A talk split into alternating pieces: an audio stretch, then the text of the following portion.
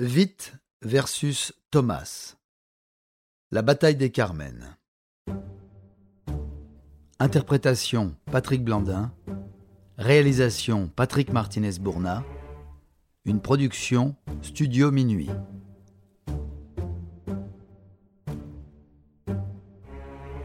Lors des Jeux olympiques d'hiver de Calgary en 1988, deux figures majeures du patinage artistique s'affrontent. D'un côté, l'Est-allemande Katharina Witt, de l'autre, l'Américaine Debbie Thomas. Elles sont les deux favorites. Il s'agit de leur dernier JO et là, scandale. Les deux athlètes choisissent de réaliser leur programme long sur l'opéra Carmen de Bizet, donnant ainsi pour surnom à ce duel la bataille des Carmen.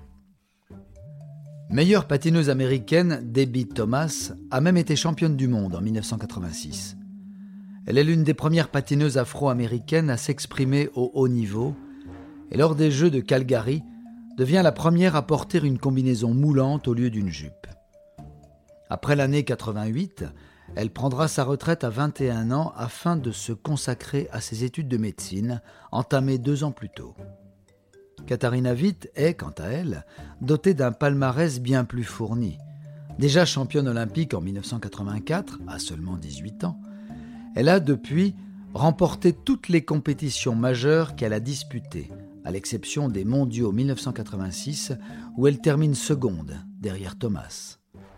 Après sa carrière amateur terminée en 1988, elle devient patineuse professionnelle pour divers spectacles et fera même quelques apparitions dans des films hollywoodiens.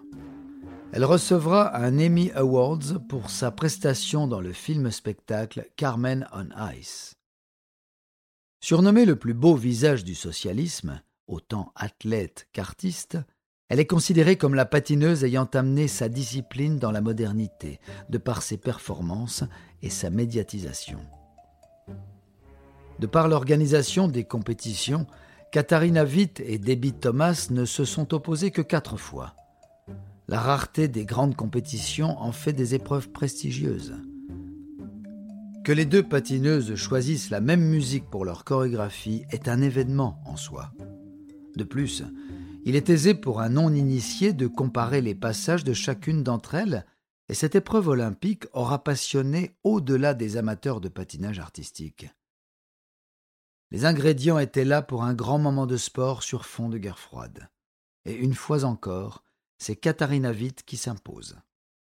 En décrochant ainsi l'or olympique pour la seconde fois consécutive, elle inscrit définitivement son nom dans la légende et affirme sa supériorité sur sa rivale américaine.